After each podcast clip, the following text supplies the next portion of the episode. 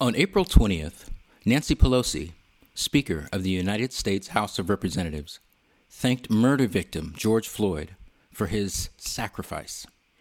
In a similar fashion, the Falcon and the Winter Soldier Sam Wilson alluded to the sacrifice made by another black character whose suffering was in many ways the crux of the show.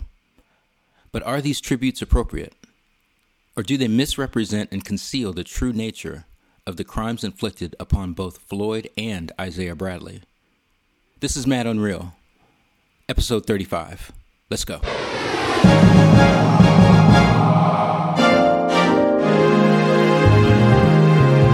I want to I want to begin by saying that I was that I was pleasantly surprised that I enjoyed Falcon and the Winter Soldier more than I thought I would when we first when we first talked about this. Yeah, because you uh, I forget you what episode skeptical. number it was, but you were, this yeah. was the one show that you were skeptical about from get. I remember from last. Yeah, from last. Just when they first talked about it. Yeah, yeah. yeah. I thought it was going to be, you know, a Marvel-esque. You know, Starsky and Hutch, Owen Wilson, Ben Stiller. That doesn't type. sound too bad to me. You know what I'm saying? Starsky and Hutch. Don't throw shade on Starsky and Hutch. Come on.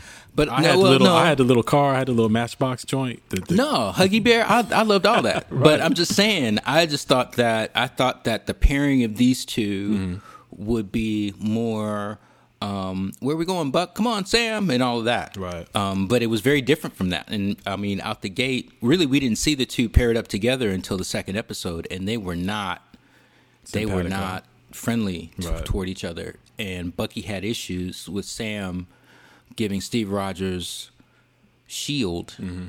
that Rogers gave him, gave, passing the mantle on to Sam. Mm-hmm. Bucky had a real issue with Sam giving that to the Smithsonian and having them put that shield in a box. Right, right. So now only by the end of episode one, they give it to another white man, right. John Walker, right. who really got issues. So before we dive into that, though, overall, now that you, I mean, what were your what were your overall thoughts of the whole? You, you it, it was a pleasant surprise for you.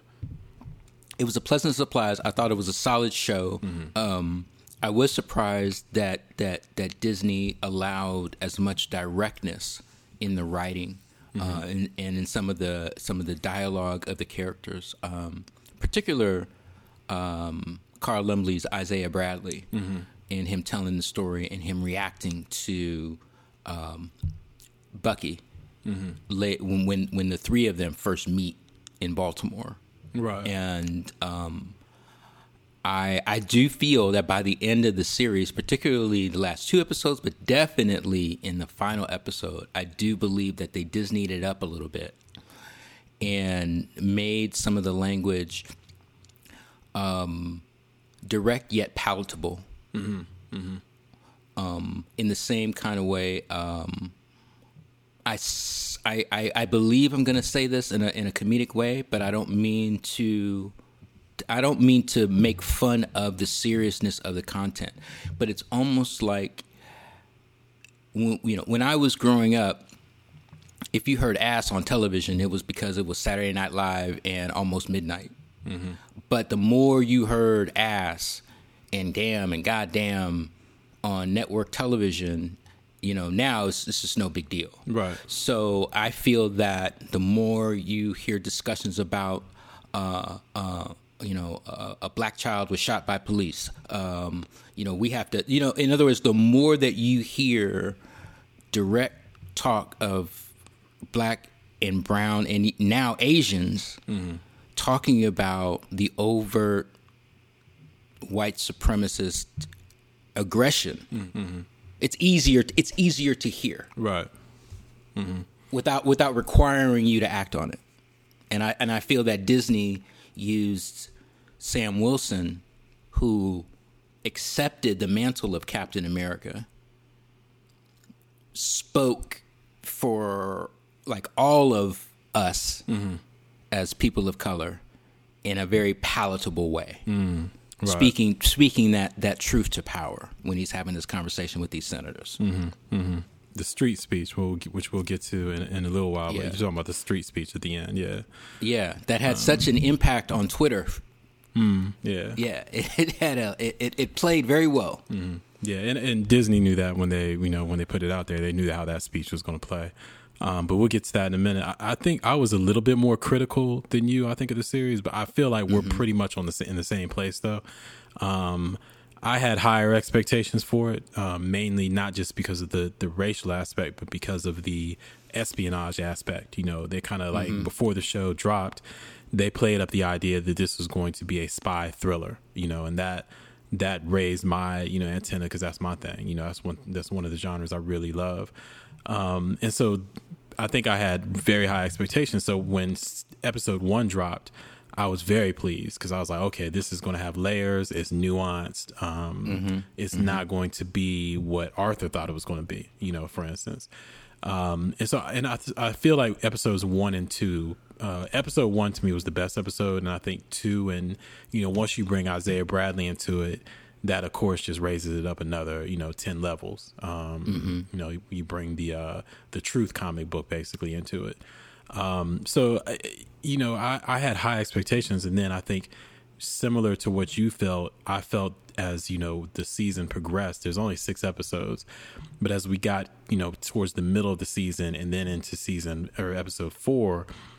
It started to feel, mm, this is starting to feel formulaic, and there's certain things that are happening that I'm not really feeling. And then I think episode mm-hmm. five was a very, was a standout, um, particularly because of the conversation between Isaiah and Sam. Mm-hmm. Um, and that episode was actually called Truth. Uh, or, yeah, it was called Truth. And then, but by the time you get to episode six, I was, I was, I was somewhat disappointed with episode six. I, I felt that it was very much, Um, what I expected, and, and not, I'm not saying that in a good way. It was very unpredictable. Um, it was mm-hmm. very, you know, setting up, you know, the thing that you and I have talked about before. And I think we can do another episode about this, but you know, the idea of setting up things for the larger universe, you know, we just did a show talking about how the Netflix shows, the Netflix M C U, M C U shows didn't necessarily have that weight on their shoulders and how that mm-hmm. benefited mm-hmm. them. And I think mm-hmm. that here we're seeing, you know, the setup was just so it was, it was so deliberate. You know, the whole um, uh, John, what's what's what was the uh, the white Captain America's name? What was his name? John. What's John Walker? John Walker. The whole, you know, his transformation into U S agent, it just felt so forced to me. Um, mm-hmm. The introduction of Elaine, you know, of uh, I'm mm. using her Seinfeld. It's, uh, you know, Julie Louise Dreyfus. She'll always be Elaine. Yeah, Valentina, yeah, Valentina Val- Allegra de Fontaine. Right, exactly. I'm glad. Don't you call me Val. That. Yeah, with the heels, you know, with the heels yeah. that weren't meant for walking. Um, mm-hmm. her, she just, you know, I see what they were going for there, but she kind of felt to me like she was in a different show almost. Um, just how how she was how she was brought into the show so abruptly, and her. Um, her character just felt out of sync, you know, intentionally mm-hmm. out of sync. You know, she was, mm-hmm. that was the com- comedic edge to her, but I don't, I'm not sure if it worked. Um, so th- there was just a lot of things that, that, you know, if you look at the end of the season versus the first, maybe two episodes, they almost feel like two different shows. Um, sp- uh, specifically the first episode, the first episode felt very different to me, um, mm-hmm. tonally. So, yeah, I think maybe we do another because I know there's some other things we want to get into here. Um, but I think overall, you and I are on the same page just in in, in the sense that we enjoyed um, The Falcon and the Winter Soldier. But there were, you know, as the season continued, there were things that we weren't necessarily um, that didn't hit us in, in the right place. Mm-hmm. Now, this show overall did feel like um, something that you've talked about on a few occasions on our previous episodes, um, especially during the pandemic, and how some of these shows, they're going to have to do something to release them because they're probably holding up other right. projects. Right. And um, that that that that rang very true on WandaVision. In fact, it was almost kind of an obvious thing. Like they just sort of had to get this middle ground mm-hmm. in the same kind of way they had to get some middle ground together for, I guess, Black Widow. Mm-hmm. Um, coming out in June now, I believe. Um, but here it was a little more, a little more subtle. I actually thought that this may be a lead up to season two, and I suppose it could be, but it almost feels like this needs to be a lead up to a major, a major motion picture um, that's coming up, because there's so many different little loose ends. Mm-hmm. Um, and I'm speaking of, uh, uh, well, Val, as you just talked about her. Mm-hmm. Um, but also Sharon Carter, who's now the power broker and that oh, was the that most was, that was you know obvious honest, secret. Man, that was so ever. obvious, and probably one of the to me one of the most the whole power broker thing just was not. I, I just wasn't engaged in that. Um, I, you know, I, I gotta say, and, and I know I know we want to get into the main topic, but let me just say this very quickly. I think that the villains in this show kind of let thing let the show down a little bit. I'm a really big fan of the understated villains. Zemo in Captain America or Captain America: Civil War is my favorite mm-hmm. M C U villain. I like him more than mm-hmm. I like Thanos. Mm-hmm. I like him more than I like Loki. I just mm-hmm. like him in that movie. He's very understated, mm-hmm. very methodical, and he wins. Mm-hmm. You know, we talked about mm-hmm. it before. He mm-hmm. wins. Um, so I like understated villains, but this this villain, uh, the main villain of Falcon and Winter Soldier, um, Carly Morgan Morgenthau. Morgenthau, yep. Um, who was, you know, she was a villain, but she really wasn't a villain. But then they kind of mm-hmm. made her, and they had that one scene, and I think it was episode three, where she killed some civilians, and you could again feel like the it was felt a little bit forced, because it was like, we have to make sure that she's a bad guy. You know, we can't have yeah. her just fighting for the freedom of her people. We have to yeah. do something to make her a bad guy, or else, you know, it'll be, it won't, it was like you just said a minute ago, that was a Disney element that I felt come mm-hmm, into the, mm-hmm, to the show. Mm-hmm, but, mm-hmm. O- but overall, and I, I, I, just really quickly, I want to get your opinion on this. I just was not feeling her as a villain. She just, she was so understated. Her dialogue felt very much, this is, and this isn't the actress's fault. This is, I think this is a writing thing. Her dialogue mm-hmm. felt very, um, I don't want to keep saying forced, but it felt very, um, everything she said felt like exposition, you know, um, and, and it was repetitive, you know, um, how many of us have to die? And I'm, you know, I remember when we were kids and we played here, and you know, it was just like, she never really talked to anybody. It was like, she was always sermonizing or something.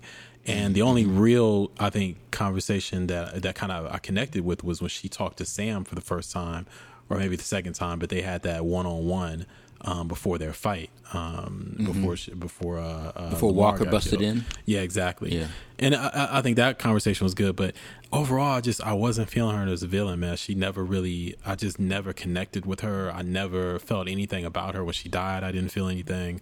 Mm-hmm. Um, oh, by the way, major spoiler alerts. If you haven't seen this, we always do this. We say it halfway in. We gotta say it at the beginning one of these days.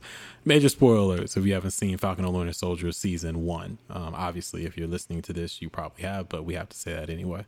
Um, but how did you feel? How did you feel about the villains? Her, the quote unquote power broker who was, you know, again, like whatever. Um, how did you feel? Um, a letdown mm, okay. in the same kind of way. Okay. Um, I, you know, I, I, I didn't, hmm. I'd like the conversation that, that Bucky had with Zemo when Zemo was in prison. Mm.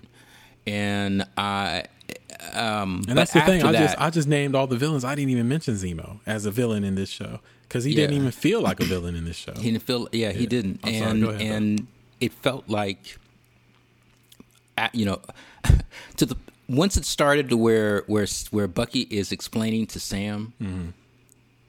um, trying to break it to him that that that he broke Zemo out of jail or helped break Zemo out of jail. Mm-hmm. It started to feel like um, the film forty-eight hours and how Eddie Murphy, like Nick Nolte lets her Eddie Murphy oh, out, man, you know, but Eddie Murphy wants to be that. mischievous during it. He's I trying to get his old crew that. back. He's got his car back. He's, you know, Zemo's got his butler back and his plane and I all never even stuff. thought about that, man. This was forty-eight hours. This whole show was forty-eight hours. At least the yeah. first four or five episodes were forty-eight hours. Yeah. Hilarious. Yeah. You know, he's dancing in the club and everything. You know, and um, all we needed was I, Zemo saying, you know, I, I need this help. I don't like white people, but I need the help of this man to help me right. get out of this situation. Basically, yeah, yeah, yeah. Wow, yeah. That's hilarious. I never thought about that. Good, good, good, um, good call. Good call. That was the most. the The three of them together was the most prototypical buddy cop scenario that I mm. was talking about before. But did you enjoy it when you saw? Did you enjoy that part of the show? The three of them together, or no? That that first episode. Okay. All right. The first time they were together. The first time that they were together. And they right. were on the plane and, and Zemo is yeah, calling. Yeah. yeah. And Zemo is, is poking at Bucky about, you know, being the Winter Soldier. He's got Steve Rogers' book. He's trying to cross names off right. and, you know, and all of that. That was good. That was good. Yeah. Um, but yeah, it just wasn't. I mean, I want. I, More, I want Car- so Carly, bad. Carly and the pawnbroker, you just. Yeah, you you weren't connected. To I checked yet. out at the par- at the pawnbroker, and you know, everything that I was holding on to Carly just fell apart at the at the last episode when the when the you know newly revealed power broker Sharon Carter kills Carly. Mm-hmm. Mm-hmm. Um, I did like the conversation that Carly and Sam had before before John Walker came in, and and you know testosterone did all the way up. Mm-hmm. Um, but Carly as an Carly as an evil villain didn't play well for me because mm. that that I never got that of her nature. Yeah. Um, Carly worked best for me when she was the individual who, um, I'm trying to think of another film, an eighties film analogy, but you know, yeah, she, keep that going. However it worked out, mm-hmm. she was working for the power broker, got hooked up with the super soldier sauce, mm-hmm. you know, and wanted to do something for her community. Mm-hmm. And what she did by taking the serum made her so powerful that she really didn't understand how to control it, mm-hmm. but she just had to go with it. So she still had this, this um, innocence isn't innocent isn't the right word, but mm-hmm. she still had this um, naivety yeah, yeah, of a child yeah. who is playing with stuff right. way more powerful. She doesn't really realize the ultimate impact of what this is doing. Right. That, that, and also they never, she was, I had the same complaint about her that I had about when we did, we talked about Blofeld and Spectre, remember way back. Mm, mm-hmm, and mm-hmm. my complaint was that they never really show why is this guy the leader? You know, why is he so, why yeah. is he, show him yeah. do something like, you know, make me understand why he's the, the top cat.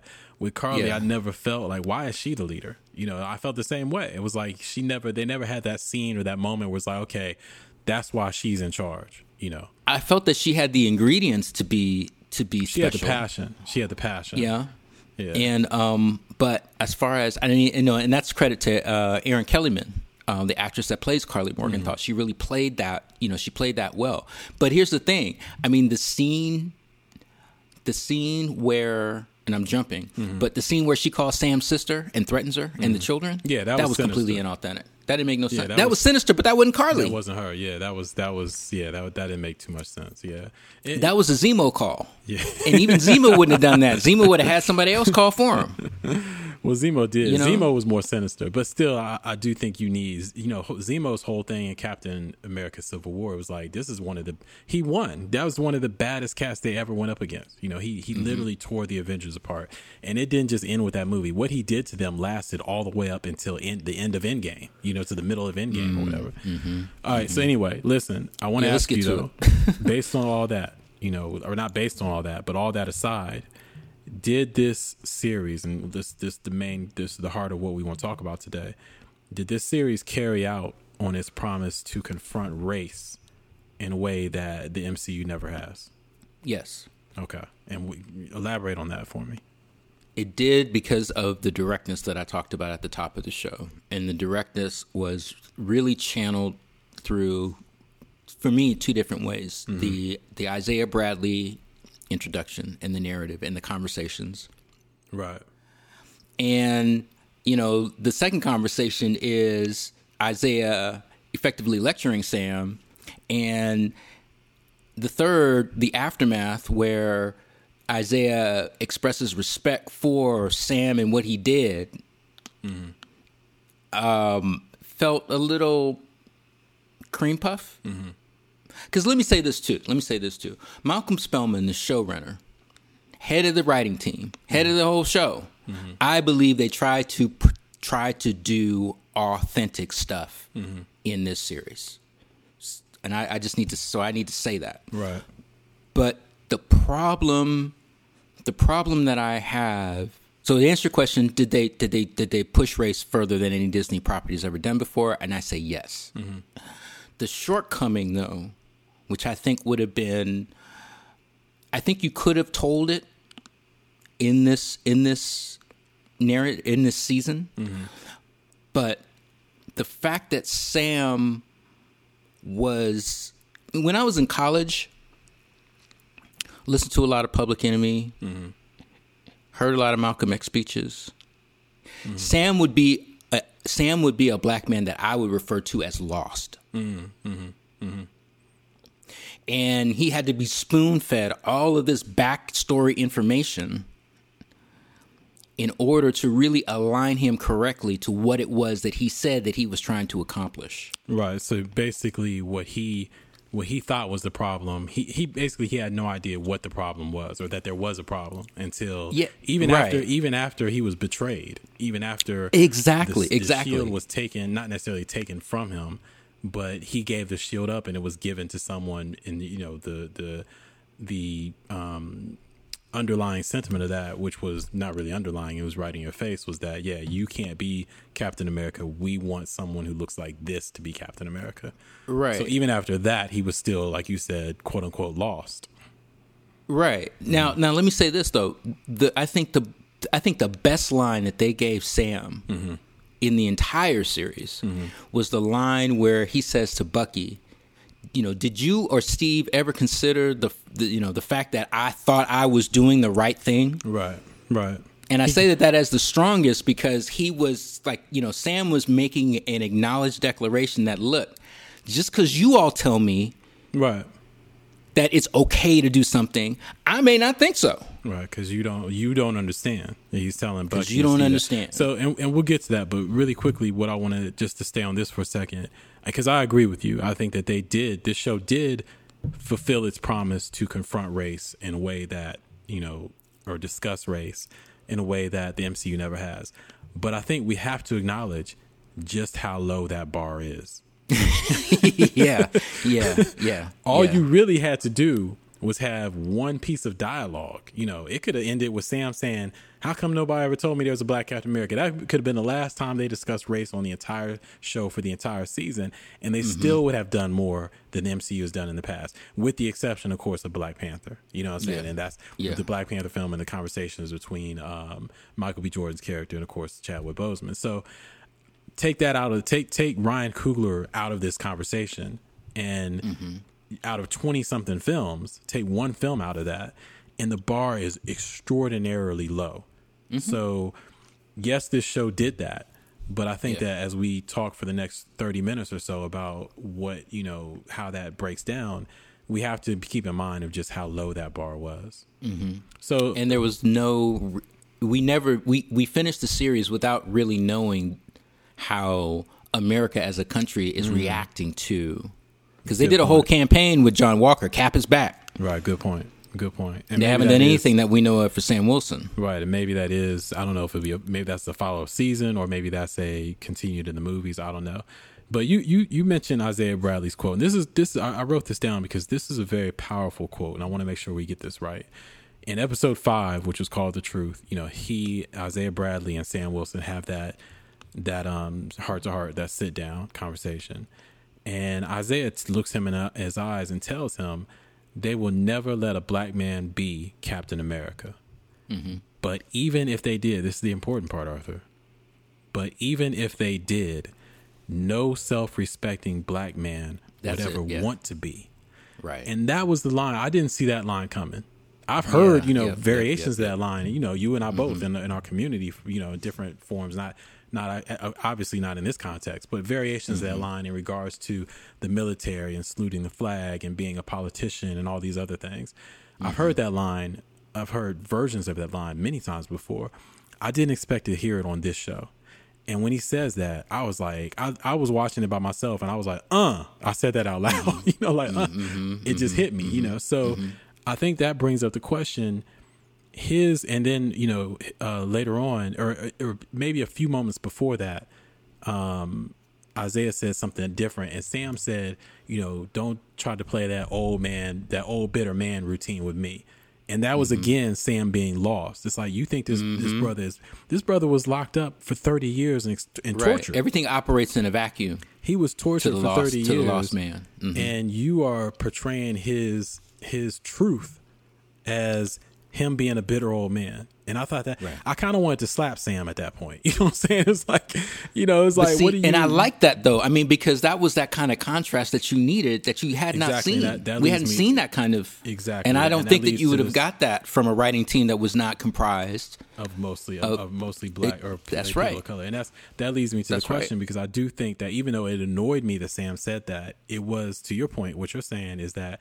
That was authentic. His response was authentic because mm-hmm, we have mm-hmm. also heard that, you know, we've seen yeah. uh, people say, uh, uh, black people say certain things that other black people say, well, you're just being bitter or you're, you need to let go of that. You know, we've heard, we've heard it in barbershops. Right. Many, many times. So yeah. my question is that, and based on these two levels of, of authenticity, you know, Isaiah Bradley's quote unquote bitterness versus Sam Wilson's belief, did the show do a good job of representing both sides of this? And it sounds like we're saying yes. I think I think they did. Okay. I, I, I think I think, they I think they did up until episode six. You know what I'm saying? Because to your point that you made earlier, episode six was the most Disney-fied episode of the entire season. And it can't be it, it can't go without being said that episode six is the it's the final episode. It's the explanation mm-hmm. point. It's the climax. Mm-hmm. So for that, mm-hmm. to, it's the final statement of the series, mm-hmm. of the season, probably series two. I don't know if they're going to do a A, a, a second season. So let's just say the series. So for Disney to come in and make that point, like, okay, here is the final thing that we want to be said about this. And for there really to be no lingering things like you, you alluded to, oh, we don't know how America feels about Sam. We don't know. Um, did anybody else bring up the point, you know, we'll talk about this later about the, the, the, the statue and the, you know, why mm-hmm. was there no, you know, why wasn't this put on front of cameras? Why was there no capitulation from the government? So mm-hmm. on and so forth. Mm-hmm. We don't know these things, but all we know is that the final point made was a very Disney-fied statement. So I think there was a balance between, you know, Isaiah's, um, ideology and what Sam mm-hmm. believed. But I do feel that the final statement leaned heavily into Sam's, you know, and we'll get to this in a minute, but what Sam believed um, versus Isaiah's mm-hmm. truth. Would you agree with that? I uh, very much agree with that. Mm-hmm. I believe I believe Anthony Mackie played this the best that he could to show some sort of, of internal conflict between I, because he told Carly, I agree with what you are trying to do. Mm-hmm. But you just can't, I don't agree with your methods. And that's like how, how many times we heard that before, you know? I'm sorry, right? I, tried, I tried to say, uh-huh, and then I laughed and then I swallowed at the same time. But yeah, you're right, yeah. You know, and then, you know, and then culminating to, culminating to the discovery and interactions with Isaiah Bradley, where Sam is faced with having to come into his own in some kind of way. Mm-hmm.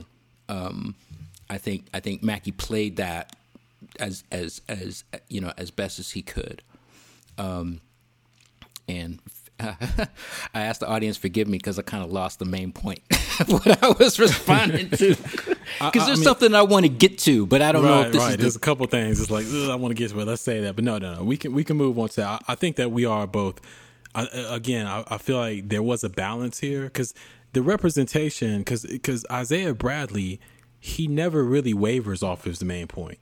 Because no, in, in, no, he in, doesn't. And when Sam comes back after becoming triumphant Captain America, he comes back to see Isaiah another time, and he he gives his you know his spiel to Isaiah, and Isaiah pauses right. for a second, and he says, "You almost made me believe that for a second." You know what I'm saying? He tells mm-hmm, him like, "No, I'm I'm mm-hmm, still holding mm-hmm. on to what I believe, but mm-hmm, you you mm-hmm. you know you've gotten to the point where your you know your passion or your conviction."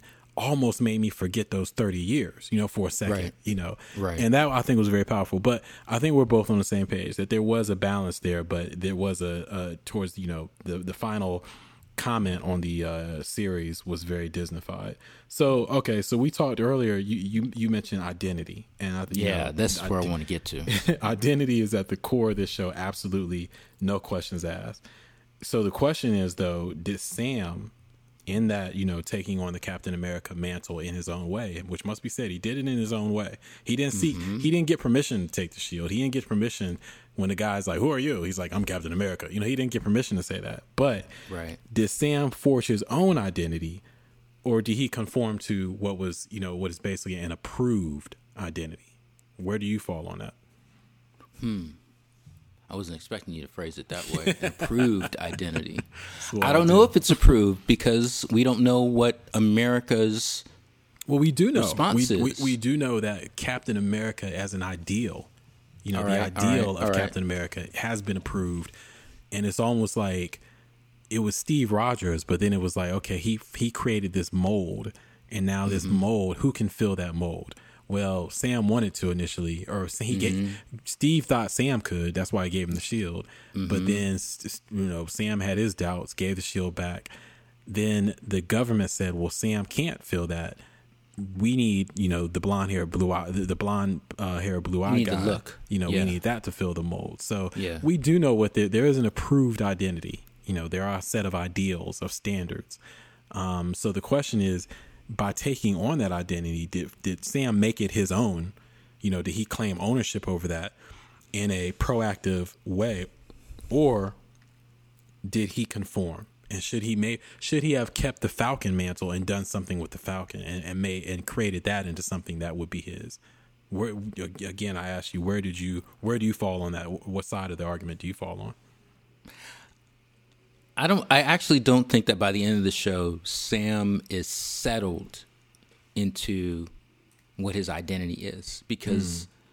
the suit, and I'm going to get back to the suit, but the suit is a is a combination of the Falcon tech and the Captain America motif, mm-hmm. aesthetic, I guess, you know, is what you would say.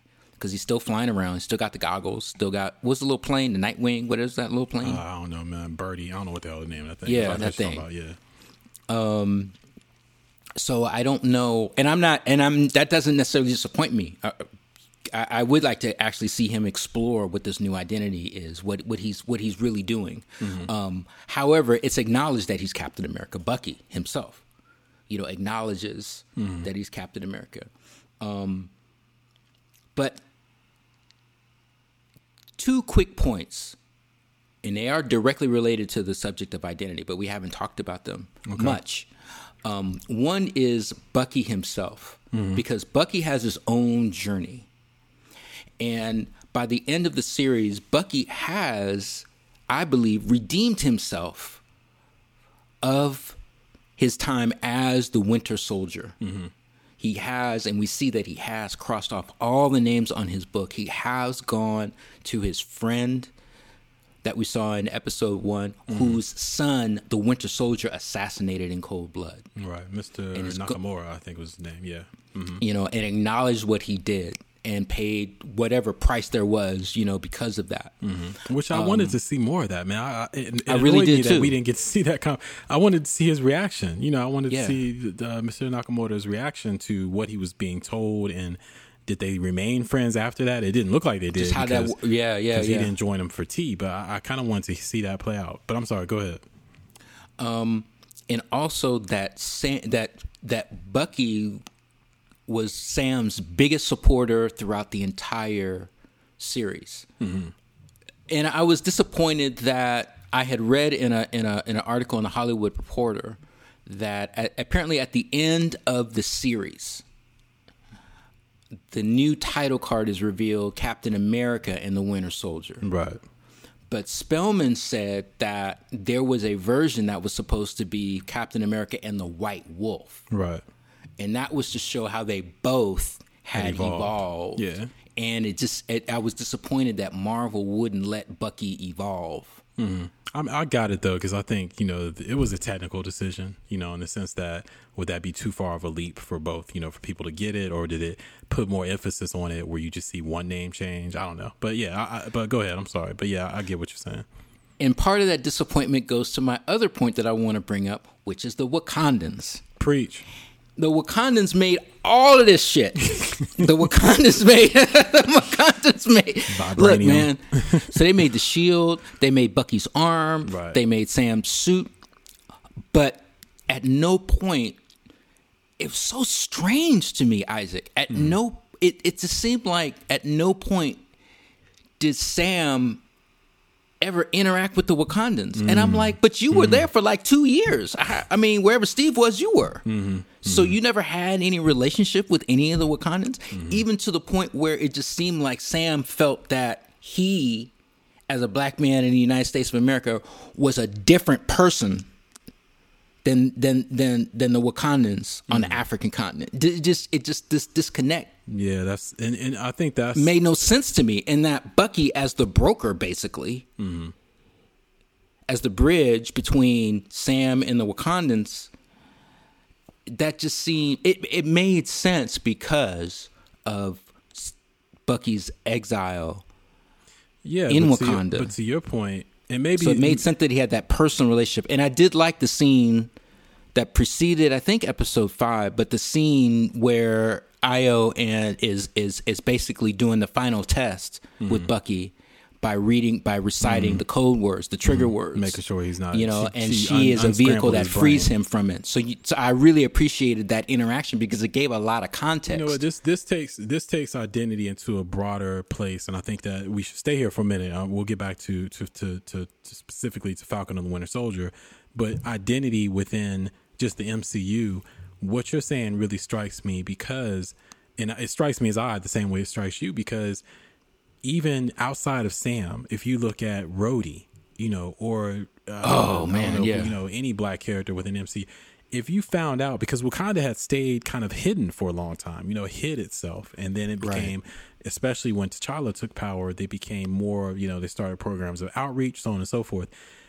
At some point, that has to be, you know, how impactful is that on African American characters when they see this powerful kingdom, you know, in Africa, you know, mm-hmm, mm-hmm. this powerful country in Africa? How yeah. how does that impact them? And I think that if you had a bunch of, you know, Malcolm Spellmans, more than one, you know, running uh, uh, the M C U, or at least running parts of the M C U, you would see mm-hmm. that, you know, you would there mm-hmm. would be something to that, because it is interesting to see Bucky speak Wakandan.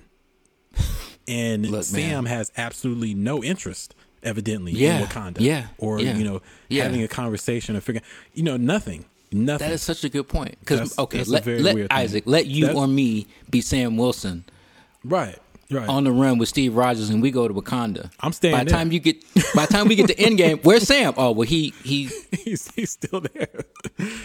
But it, and also felt, just as a side note, also felt like there was something between Bucky and Ayo. You know what I'm saying? I think there may have been something between them while he was in Wakanda, because they just seemed to have a, a more intimate connection. Um, mm-hmm. But I'm mm-hmm. not sure if that was intentional or not. But okay, so but this go, bring it straight back to Falcon and Winter Soldier. Here's the thing I have, the problem I have with the identity question, and whether or not Sam, you know, forged his own identity by taking mm-hmm. on the Captain American mantle in episode six. Mm-hmm. Or did he, you know, should he have, you know, created his own, you know, his own identity with the Falcon? The problem I have, Arthur, is that within the context of this show, Sam's argument, especially towards Isaiah Bradley, very much mirrors an argument that I've heard a lot in real life coming from from from people of African descent living in this country. Hmm. It's the ideal that the highest form of anything that we can aspire to is occupying the same space as people of European descent. So mm-hmm. in other words, the highest form of honor is becoming Captain America. You know what I'm saying? Mm-hmm. Because mm-hmm. that was the mantle created by Steve Rogers. That was mm-hmm. what it represents, the American ideal, so on and so forth. Mm-hmm. At no point does Sam, and most people in the show, it must be said, almost everyone, at no point does Sam ever question that and say, you know what, is that the highest thing I can do? Is that the greatest thing I can do, is occupy mm-hmm. the same space as Steve Rogers mm-hmm. and the same space that was created and, you know, and uh, revered and worshipped by people who looked, who denigrated me? Is that the highest form that, of, of honor, and is that the highest level that I can aspire to? Or can I create my own level? Mm-hmm. And see, that was the point where I wanted him to to do that. He, you know, Sam says to Bucky, and I, it must be said that Bucky and it, Bucky's motives and his connection to the to the shield, I felt were very. Um, I like them. I felt mm-hmm. that they were very much outside of the normal paradigm. It wasn't that Bucky, he did say a couple times, you know, what that shield represents, blah, blah, blah. He did say some of the same platitudes, mm-hmm. but he also really connected to the shield. He said, because that was my family. You know, Steve believed mm-hmm. in me um, mm-hmm. for a long time. And that shield, you know, it, the, the sense that you get from Bucky is that that shield represents Steve more than it does, you know, quote unquote, Captain America. And yeah. because Steve was his best friend, because Steve believed in him, even when he was the Winter Soldier, Steve came after him. Steve risked yeah, everything, yeah, you know, yeah. come after him. Mm-hmm. Once that shield was given away, you know, it, it, it made Bucky start questioning certain things. And so I found in, episode, in season or episode two, when he and Sam are with the psychiatrist yeah. and Bucky has that moment where he says, you know, if that's not true, then maybe, I, you know, maybe he's wrong about me too. You know, it was just a great moment. It was a great acting mm-hmm. moment. So I, mm-hmm. I, I like that. But in episode, I think it's in episode six, maybe it's episode five, but episode five or six, Sam says to Bucky, cause Bucky's having his own existential crisis. And so Sam, you know, says, let me give you some tough love. And Sam says to him, you got to stop looking to other people to tell you who you are. This mm, is Sam yeah. talking to Bucky, Arthur. Right. And right. I'm like, motherfucker, so do you. Right. You know what I'm saying? Yeah. Take your own advice, you know? And yeah. it was like, it was one of those moments. I don't know if Malcolm Spellman and his writers did this on purpose, but it was one of those moments where, and we've all done this, you know, you're talking to someone else, not realizing that you should take your own advice. Mm-hmm. And I feel that by taking on the Captain America mantle at the end of the show, what would have been more powerful was to him say, I am Falcon. You know, I am Falcon. This is me. This is mine. And this is what mm-hmm. this represents. Mm-hmm. I don't mm-hmm. need to take on the mantle of something that you ascribe to. You know, it's something that you that you denied me from in the first place. And by the way, that mm-hmm. senator was never held accountable for his actions. You notice that um, yeah. Sam never even snapped off on him, you know, which was yeah. never yeah. said anything to him. Um, but it would have been more powerful to me to see the end those that that last though you know that last title card. I would have loved to see that said, you know, it wouldn't have said this, but basically the motherfucking Falcon, you know what mm-hmm. I'm saying, and the mm-hmm. Winter Soldier, you know what I'm saying, like mm-hmm. to take that mm-hmm. on and be like, mm-hmm. this is mm-hmm. I'm going to hold on to this and take this to another level and have it represent something. So in, you know, ten, fifteen, twenty years, there's going to be little kids everywhere, black, white, whatever, who are going to want to be me. Not necessarily mm-hmm. me as Sam Wilson, but one want to be the Falcon because I will have upheld this with so much honor and blah, blah, blah, blah. Mm-hmm. You get my point.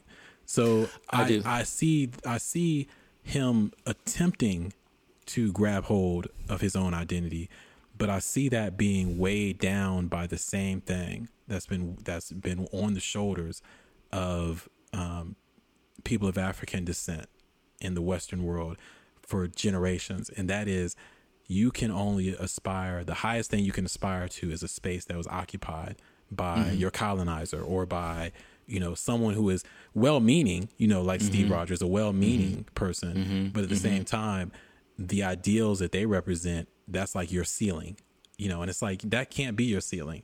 Create your own shit. You know, mm-hmm. that's mm-hmm. don't ignore their ceiling, ignore what they want, do mm-hmm. your thing. And I feel that's where this show fell short. And that was the Disneyfication of it. That's the word we've invented, by the way, y'all. We've invented that Disneyfication word. Mm-hmm. Copyright, Mad Unreal. The Disneyfication of this, the the um the th- the themes that Malcolm Spellman was putting forth. Episode six, that was the Disneyfication of that, you know. So uh, what do you think about all that? Oh, I, I agree. Um, not only is it Disneyfication, it's It's well, I guess it's it is only Disneyfication, because that was really Sam's Black Panther moment. That was Sam's T'Challa moment. When T'Challa is uh, when T'Challa is defeated by Killmonger and he's resurrected mm-hmm. um, on Maka's palace by his mom. And um, long and short, he's talking to his dad. T'Challa's mm-hmm. talking to his dad, and he was like, "You were wrong. You were wrong." Da da da da da da. It was it was basically T'Challa came into his own as. Mm-hmm. The Black Panther. Mm-hmm. This is Sam coming into his own as Captain, Captain America. America. Same thing. It's the same formula. Right, right. Same formula, but the difference different. Being I mean, that, different, yeah, different implication because the because yeah. the Black Panther is is solely Wakandan. Is right. solely right.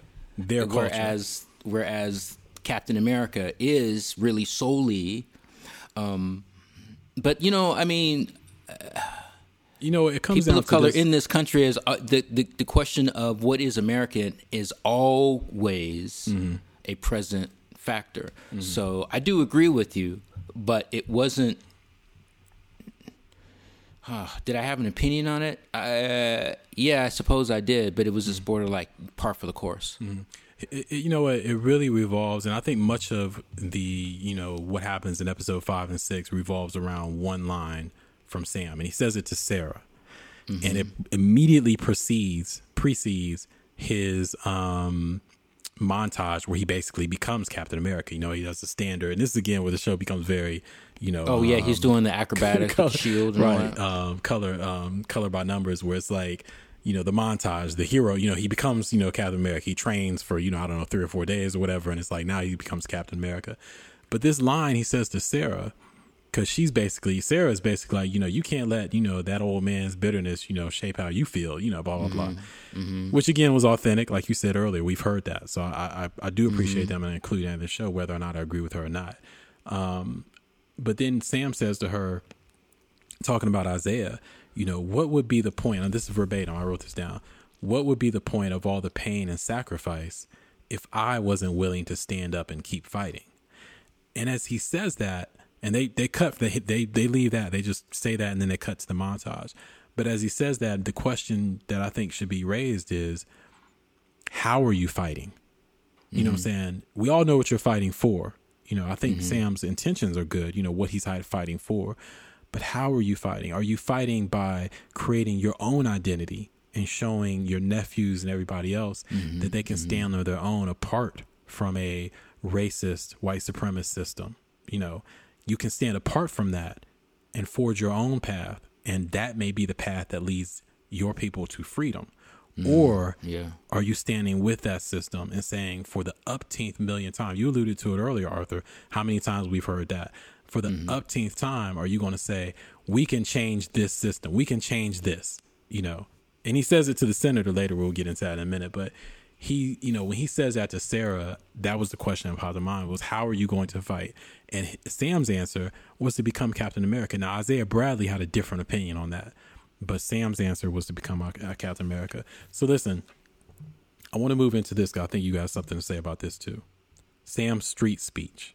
The, the, the infamous speech, which, by the way, there was some T V things that happened here that I don't think would happen in the movies. Like just the whole, you know, this huge bureaucracy of the G R P or whatever the hell the name of that organization was, you know, meeting in that room, and, you know, they all come out on the street, and all of a sudden Sam just has an impromptu, you know, they have an impromptu meeting on the street, and the cameras are rolling. In yeah. real life, nobody, none of those politicians would have stood there. They'd be, oh, cameras rolling, let's go. We got to go. You know, we're not going to do this right here in front of everybody. So that was a very T V moment. But anyway, Sam's street speech. Did you find that, Arthur, as kind of like, did it feel new to you? Did, because I think the intention was that he made his proclamation, and it felt like, you know, him him putting a flag and, you know, bearing his flag in the stand, and this is where I stand. This is what needs to be happening. This is what needs to be happening. Or that he tells the senator, this is what needs to happen. Did that feel new to you, or did it feel familiar? Like, we've heard this before. Some of the things he said before you answer, some of the things he said was, you know, he tells them, we now have a common struggle. In other words, you know, you've seen people struggling all these these decades. Now that we right. have a common struggle, maybe now you can do something because you understand. Before, we right. were dependent upon you to do it as a human thing, as a basic human, you know, out of human um, um, compassion. But now that, you know, you can feel some of their struggle, maybe you'll do something. And then he says, and this is when we talked about this before we started taping. I know you love this line. He says to the senator, the only he says, you have to do it because the only power I have is that I believe we can do better. Right. This says the man with the jetpack. Yeah, and the Thor- and has... the, the, the power to kill everybody on that street right there. But anyway, what did you think about his street speech, Sam's street speech? Um, it was familiar, and I've seen it play out in in real life in situations where there have been mass shootings, mm-hmm. and politicians have, you know, sent their prayers but done nothing to change or even acknowledge, you know, the raft of gun violence mm-hmm. in this country. Um, it, it was Sam's moment to street to speak his truth to power, and I believe that the character was the proxy for all that has been happening of mm-hmm. conflict um, in these last, you know, eighteen months to power brokers who did not, like, none of those folks appeared to be motivated to make a change on their own. You saw several cutaways to faces looking, yeah, you right, yeah, you right. Right. It didn't give me the feeling that that, that Sam was going to enact any kind of, of change to it. Mm. And I believe that the line, see, that's the thing. What really made it a proxy f- signal for me was that that line, that line of I can't do anything. Like, I don't have any power beyond my power to right. believe. Right. My power of hope. Right. Mm-hmm. And I'm like, no, man, because your homie got a Wakandan arm. You got an army. you, what you talking about? Right. You went up on. I, you went up against Thanos. You but, know what I'm saying? Like, right, you exactly, talking about you ain't got no power. Exactly. exactly. But, but I, I think that this, again, not to beat this, this, not to kick this or beat this horse to death, but it is the Disneyfication of this in the sense that you, the the you know, whenever black and brown, and specifically black struggle, is shown. Um, you know, in, in film or T V or whatever, um, it is portrayed as the need, or in, in real life, in politics, you know, politicians, oh, Obama built a whole, you know, empire off of hope, you know, and mm-hmm. it is this, you know, ongoing thing where either A, all you need is hope, or you have hope, so we'll win.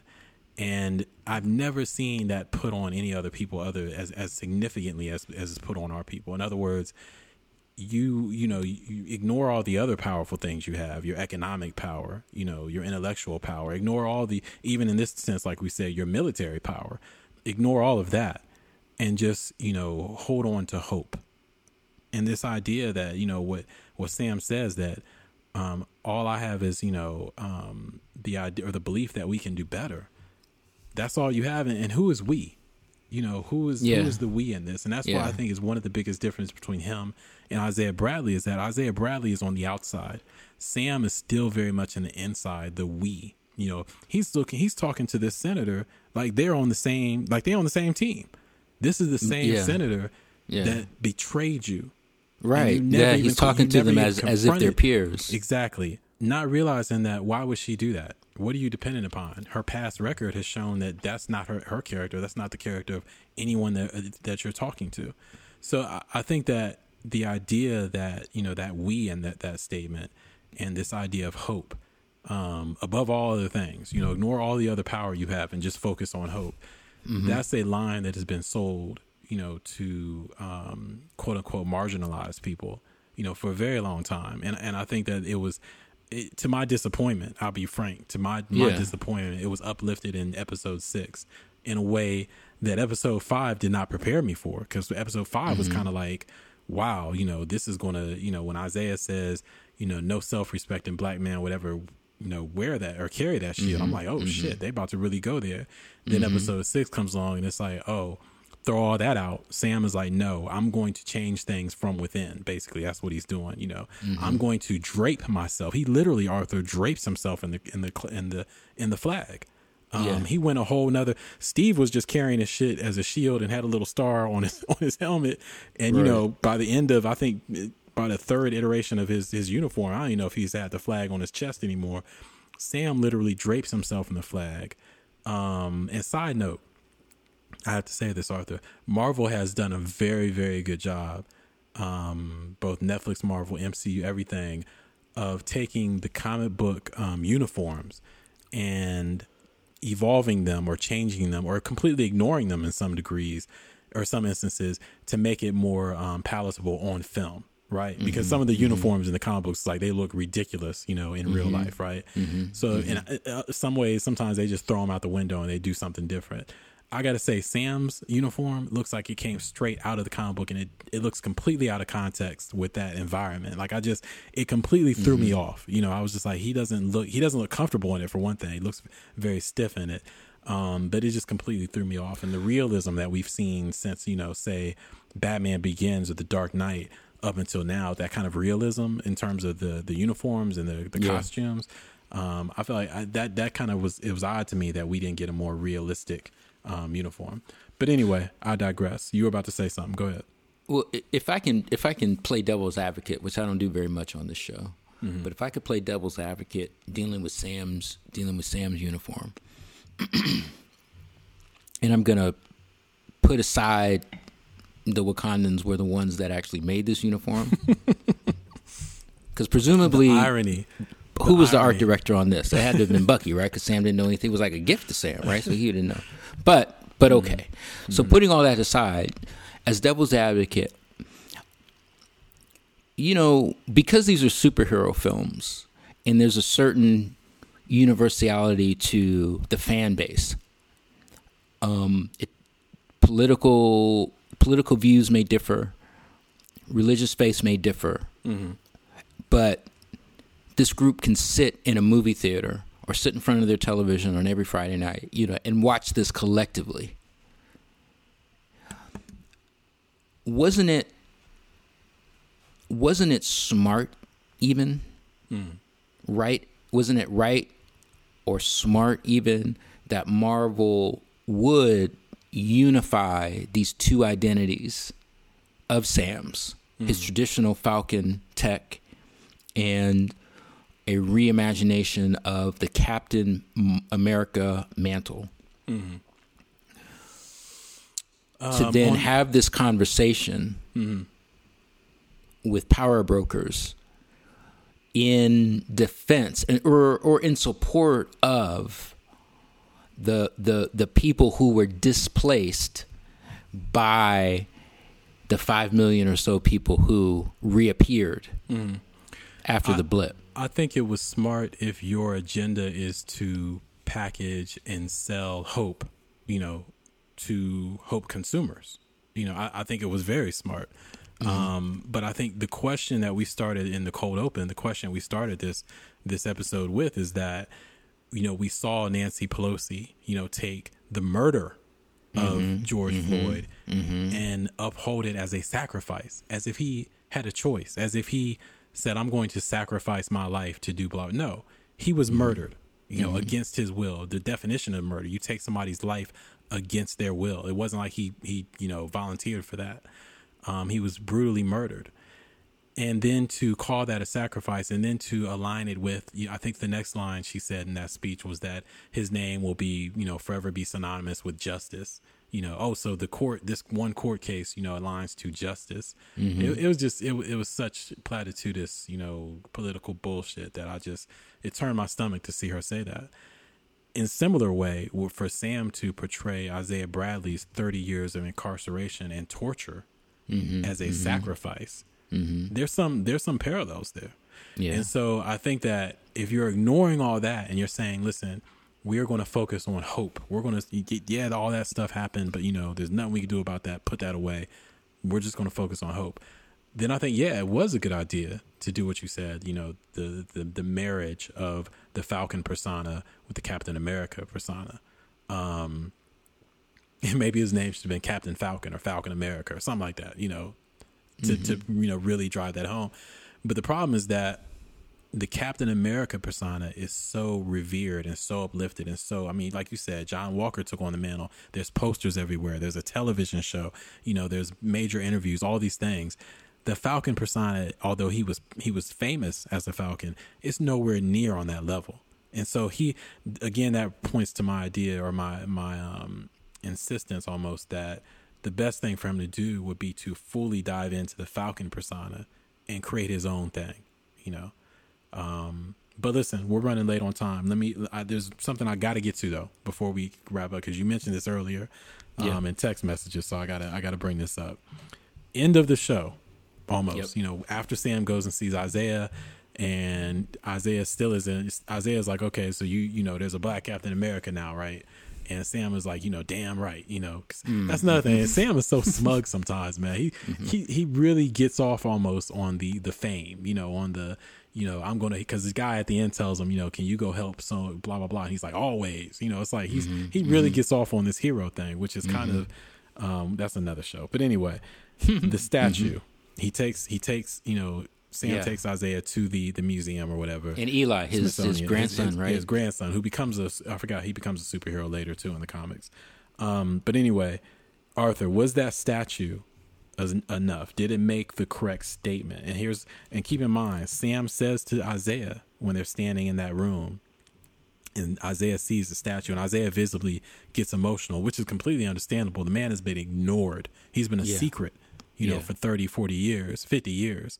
So, you know, it's understandable, obviously, that he would get emotional. But Sam says to him, now they'll never forget what you did for this country. Mm-hmm. How do you feel about all that? Until they move the installation. How do you feel um, about all that? I felt that was a genuine, I felt that was a genuine moment, as you said, from Isaiah, you know, mm. and also from Sam. It's like, look, I made this happen because this is important. Okay. He, Sam also made a call on behalf of Sharon Carter earlier in the series, where he's like, pardon. Look, if you can help us, I can get you pardoned. I know right. people. I right. can get this done. You see that a lot. Like he tells his sister, I can get this done. We can get to yeah, the bank. I just need to flutter and we can't we get in. a bank loan, but I can get you pardoned. Right. From the U S government, but I can't get a right. bank loan. Yeah. But what right. Sharon got was a whole ass public hearing and apology from the same senator that disrespected Sam in, in episode one, mm-hmm. Mm-hmm. reinstated her role, cleared mm-hmm. her of our, all charges. You know, mm-hmm. and, you know, presumably got a retroactive back pay for all we know. Got some paper. Right. Isaiah got none of that. Mm-hmm. Mm-hmm. Was that intentional, Arthur? Was this part of Malcolm Spellman's brilliance to say, you know what? Let me have let me let this happen. And let's see who picks up on the fact. I think Isaiah's, so. I, I, Isaiah's tribute yeah, was I think almost so. under the table, almost kind of like in the back back back of the room. Okay. I think so. Okay. You know, Spellman or Spellman's team, you know, having conversations and being like, you know what? Yeah, this is actually the way to go, mm-hmm. because a statue is just that, mm-hmm. a piece of whatever kind of material molded into a form to represent something. Mm-hmm. But there's no real action behind that to restoration. Mm-hmm. Sharon Carter was restored. Mm-hmm. Good point. I think, though, it, and I tend to agree. I, I think maybe, you know, that was part of Malcolm Spellman's, like I said, his brilliance was to say, you know what, let's let's have this. Let's show what this how this would actually play out. You know, because that really is how it would play out. Yeah, she would get the public apology, the restoration, like you said, but he would not. But and I'm usually I'm always a, a, a fan of subtle storytelling, because I think that so much so much in life happens through subtleties.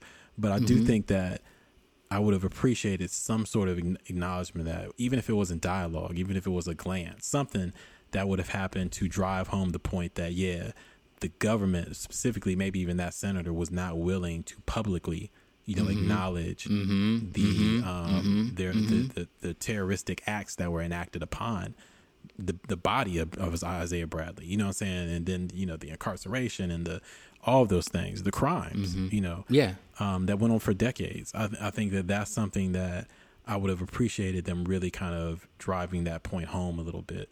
Um, but okay, but overall, you're saying, yeah, the statue was not enough.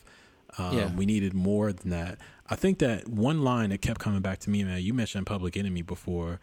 When Sam said, you know, now they'll never forget what you did for this country, the line from Black Steel in the Hour of Chaos, Public Enemy's, one of Public Enemy's greatest songs, it popped in my head um, when Chuck D says, you know, because I'm a black man and I can never be a veteran.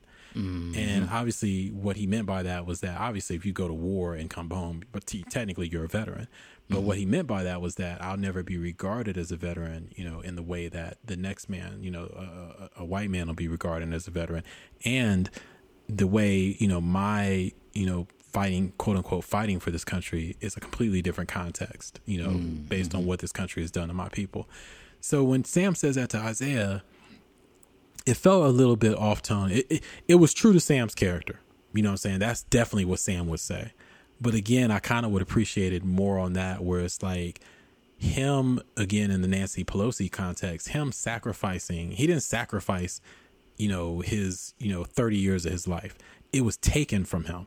Mm-hmm. You know what I'm saying? It was it was snatched from him, you know. Yeah. Um, he but, didn't volunteer to be tortured. You know right. what I'm saying? And so those the way that Sam relates to that's like, it's not about him being acknowledged for what he did for this country. That's not the that's not the, the the only point. The point that needs to be made is this country acknowledging what they did to him.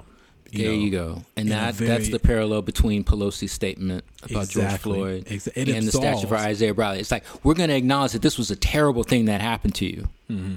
So we're going to call it a sacrifice and edify you. Or we're going to build you a statue and present it in, as a permanent installation in the Captain America, whatever it is, in the Smithsonian. However, we're not going to acknowledge that we're the ones that did it to you. Exactly. It absolves and it, it conceals, you know, the, the true horror of what happened. Um, both in the George Floyd incident and in this, what we're seeing. So I, I think that, yeah, there are definite parallels there. And I don't know, maybe we'll get more on this. You know, mm-hmm. I did see Malcolm Spellman, and maybe in that same article you referenced earlier, the Hollywood Reporter article, I think the reporter did ask him, you know, if they approached you with a um, prequel, you know, an mm-hmm. Isaiah Bradley story, basically mm-hmm. the Truth comic, mm-hmm. Mm-hmm. would you be interested? And he said, absolutely. So maybe we, we will get that. Maybe we'll get yeah. more um more from him in this in this this uh on this story. But before we go, I do think, you know, we've had, obviously you and I both have had had issues with some of the ideology behind that's, you know, exhibited in this this series, specifically from the Sam character and from other characters, but spe- specifically from Sam. I do think it's worth mentioning, though, or worth saying to end this, that I am appreciative of Malcolm Spellman. You know, and I said this. Oh, absolutely. Yes, episodes. yes, yes, yes. We're both appreciative of him and what he did. And he said repeatedly in articles that he got, you know, he didn't get any friction. He didn't get any pushback. Mm-hmm. He kept expecting pushback from Marvel, um, M C U, Kevin Feige, everybody. But he never got it. They just kept saying, you know, do what you're going to do. You know, keep writing great stuff. You know, write the best show you can. I got to say, man, I don't know if I believe that. You know, I'm, you know, I'm sure maybe in a broad context that may be true, yeah. but it's not like he's going to go into, you know, in front of a, a camera or a tape recorder. Malcolm Spellman is not going to say, yeah, they gave me a lot of pushback. They didn't want me to talk about anything black, blah, blah. He's never going to say that, you know? Sure. And I'm sure that the reason that the uh, Marvel Studios brought him in was to get that unique point of view that they know they can't mm-hmm. get from James Gunn or, you know, uh, the whatchamacallit brothers or whoever. The Russo, you know, the brothers, Russo brothers, yeah. You know, they knew that we need to go to this brother to get that authentic point of view. So mm-hmm. I'm sure that they did give him significant leeway, but I'm sure, Arthur, you and I both. Yeah, there was somebody in the room with a red pen waiting. There was some red pennage. You know what I'm saying? Uh-huh. There yeah. was some, oh no, we ain't going that too far. And maybe that's what yeah. happened in episode six. I don't know. Um, but just a quick, just just to give love to uh, to Malcolm Spellman I, before we end the show, um, for what he did and what his writers did, yeah. and the other producers, um, anybody who, who related to, you know, connected to the show, who allowed that line or kind of, you know, paved the way for that line from Isaiah Bradley, specifically in episode five. Um, you know, no self-respecting black man would ever carry that shield. Mm-hmm. That's something mm-hmm. I never saw coming mm-hmm. on a Marvel show. So um, shout out to that. Mm-hmm. And I would like to think that he would, we would have wanted this kind of conversation. Absolutely. Yeah. We do have to go. I do want to say, maybe we'll talk about it on another show. I mm-hmm. really wonder what, what would the original, because Steve Rogers gave Sam Wilson the shield prior to the pandemic. Mm-hmm. What, what, what would the, what would the story, the next story have been? Mm. Oh, you're saying if, if the uh, summer of twenty twenty would have never happened? In, uh, exactly. The pandemic. Exactly. Because yeah, I don't, yeah. I don't think what Malcolm Spellman gave us mm-hmm. was, you know, in the memo in twenty nineteen or the treatment of the next phase of Bucky and Sam's right. narrative. I'll, I'll say, just to end the show, I'll say I one hundred percent agree with you. Period. That'd have been kind of interesting. All right, Mad Unreal. My name is Arthur, his name is Isaac, and uh, Twitter, hit us up, hashtag Mad Unreal. We want to hear your views. Um, we are available everywhere fine R S S feeds are consumed. We ask that you subscribe to us in Apple Podcasts, and please leave a review. It does help for discovery and the growth of the show. Uh, we will see you in episode thirty-six. Peace. Keep it unreal.